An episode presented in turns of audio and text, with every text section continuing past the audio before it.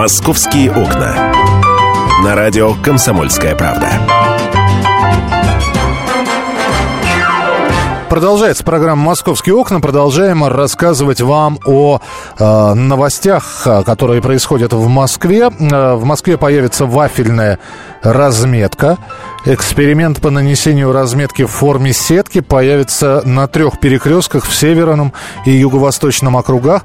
И именно на этих улицах случаются проблемы из авто автомобилей, которые выезжают на красный свет. Э, так что, ну вот, теперь э, вафельная развед... разведка, разметка должна, в общем-то, помочь автомобилистам и снизить количество аварий. А дорожные табло, которые появятся и которые уже в тестовом режиме работают, будут еще и сообщать о подтоплениях, авариях в метро, пожарах, обвалах грунта и других чрезвычайных ситуациях. Сейчас эти дорожные табло показывают уровень загрузки московских дорог.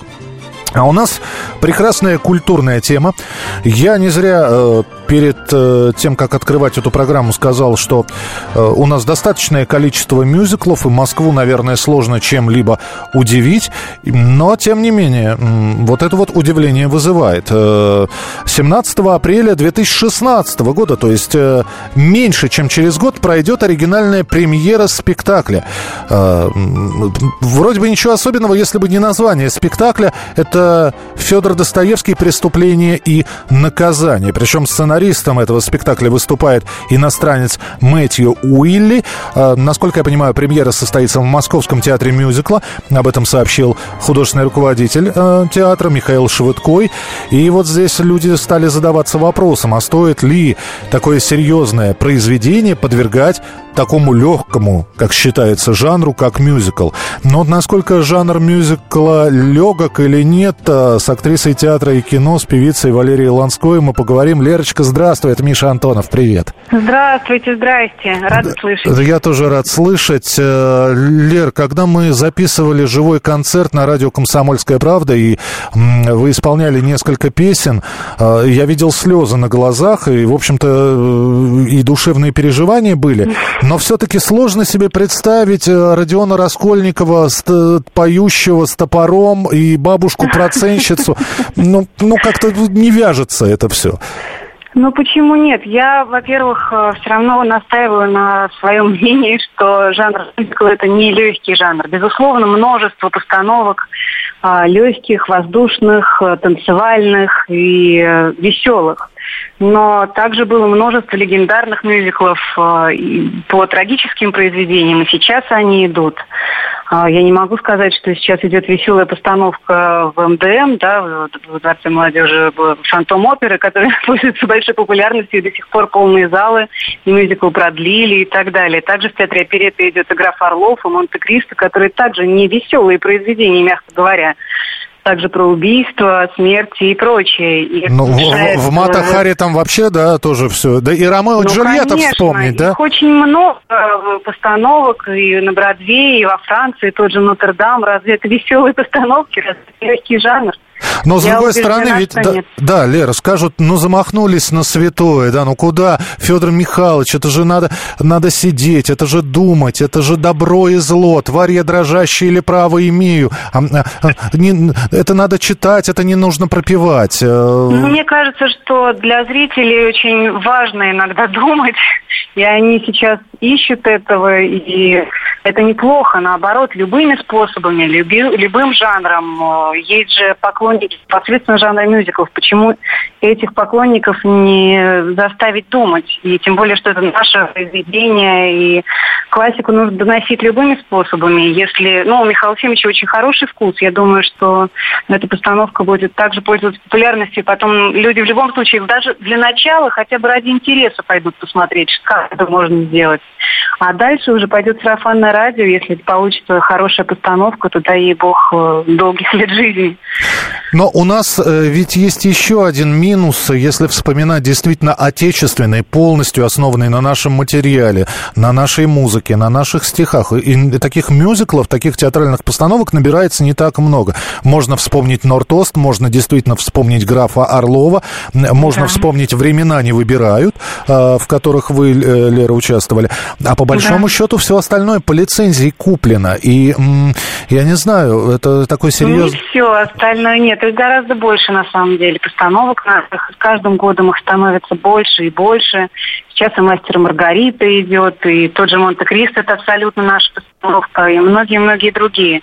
Я очень рада, что Михаил Ефимович не боится рисковать, и вот он «Золушку» сейчас сделал прекрасную, совершенно детский спектакль. Он делает э, в театре совершенно в разном жанре постановки для разного зрителя, для разного возраста. И здорово, что он прибегнул к такому произведению, тем более в постановке такого великого режиссера. Мне кажется, что это будет очень интересно, такое сочетание. Лера, если Сонечку Мармеладову предложат, а может, уже предложили, да вы просто не выдаете тайны? Кастинг идет, э, я не знаю, по-моему, он даже уже завершен, кого-то уже нашли. Я знаю, что ездили по разным городам, искали и в Питере героев, и в Москве был огромный кастинг.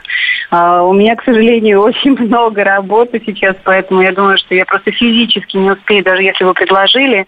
Но я очень рада за этот театр, в котором я все-таки прослужила несколько лет, и Сейчас я перешла в труппу губернского театра к Сережу Безрукову, чему я тоже очень рада. В общем-то, я имею возможность там экспериментировать сама. Я вот недавно вышла музыкальная постановка по моей идее. И пользуюсь возможностью прорекламировать ее. Называется «Лап-шоу» по джазу, э, ну, основанная на музыке джазовых стандартов.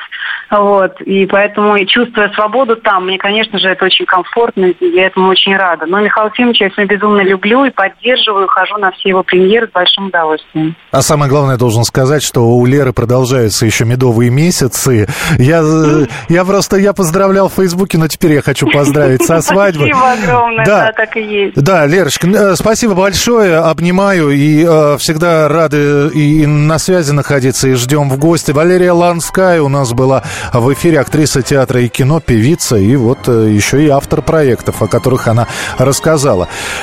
Но я не знаю, друзья, я не знаю. Мюзикл «Преступление и наказание». А может, может, оно и верно, может, уже действительно какими-то вот такими формами надо доносить. Попробуйте сейчас э, подростка, молодого человека, вот э, дать ему книжечку Федора Михайловича Достоевского – преступление или наказание, идиота ли, или бесов тех же. Может быть, действительно уже в виде мюзикла.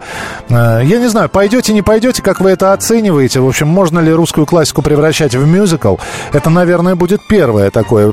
Я не беру э, Монте-Кристо, я не беру там трех мушкетер, это Дюма, это билетристика, а Федор Михайлович это все-таки наше все. 8 800 200 ровно 9702, телефон прямого эфира. Я просто, э, когда говорю про не серьезность якобы мюзиклов, кто-то может возразить и скажет, скажет, скажет человек, а Юнона и Авось, а Звезда и смерть Хакина Мурьеты. Дело в том, что это рок-оперы все-таки. Вот у них строгий есть жанр. А вот по поводу Федора Михайловича, по поводу преступления и наказания, милость прошу, 8 800 200 ровно 9702, телефон прямого эфира. Надо, не надо, стоит, не стоит.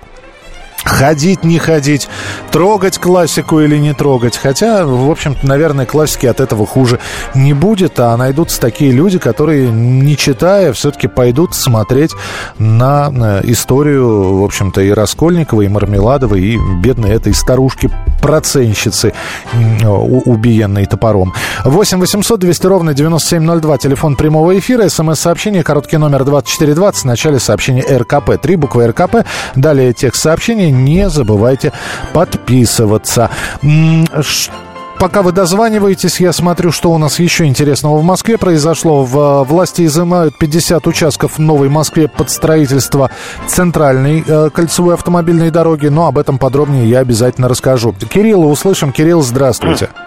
Доброго дня. Доброго дня. Всех приветствую. Да. Да, по поводу Федора Михайловича. Да. Э, наверное, если вы так думаете, то я тоже с вами согласен в том плане, что преступление и наказание и как-то мюзикл. Да там фильм-то снять не совсем реально. Вот э, возьмите любое серьезное произведение и найдите какой-нибудь более или менее достойный фильм по нему снятый. Ну вот бесы разве что, и то сколько делалось, что там есть какой-то 70 какого-то года, угу. такой э, старый еще фильм наш, вот он совсем укороченный, очень сильно скомпонованный. И, в общем-то, не удалось, все равно не удалось передать всю вот величину вот этого произведения. А уж преступление и наказание – это совсем сложная работа. Спасибо. Это... Спасибо, что позвонили. 8 800 200 ровно 9702. Мы далеко от культурной темы удаляться не будем. И в самом начале следующего часа. Ну, во-первых, поиграем, у нас призы и подарки есть. А во-вторых, мы поговорим о нововведении. В Москве может появиться аллея звезд. И первой звездой, заложенной на этой аллее, будет звезда, посвященная Жанне Фриске. Об этом через несколько минут в начале следующего часа в программе «Московские окна» на радио «Комсомольская правда». Оставайтесь с нами, присылайте смс-сообщение, короткий номер 2420 в начале сообщения РКП. Ведущие Антон Арасланов и Наталья Андреасон – самые приятные люди в редакции. Они настолько располагают к себе, что им не отказывают в интервью даже те, кто принципиально не общается с прессой.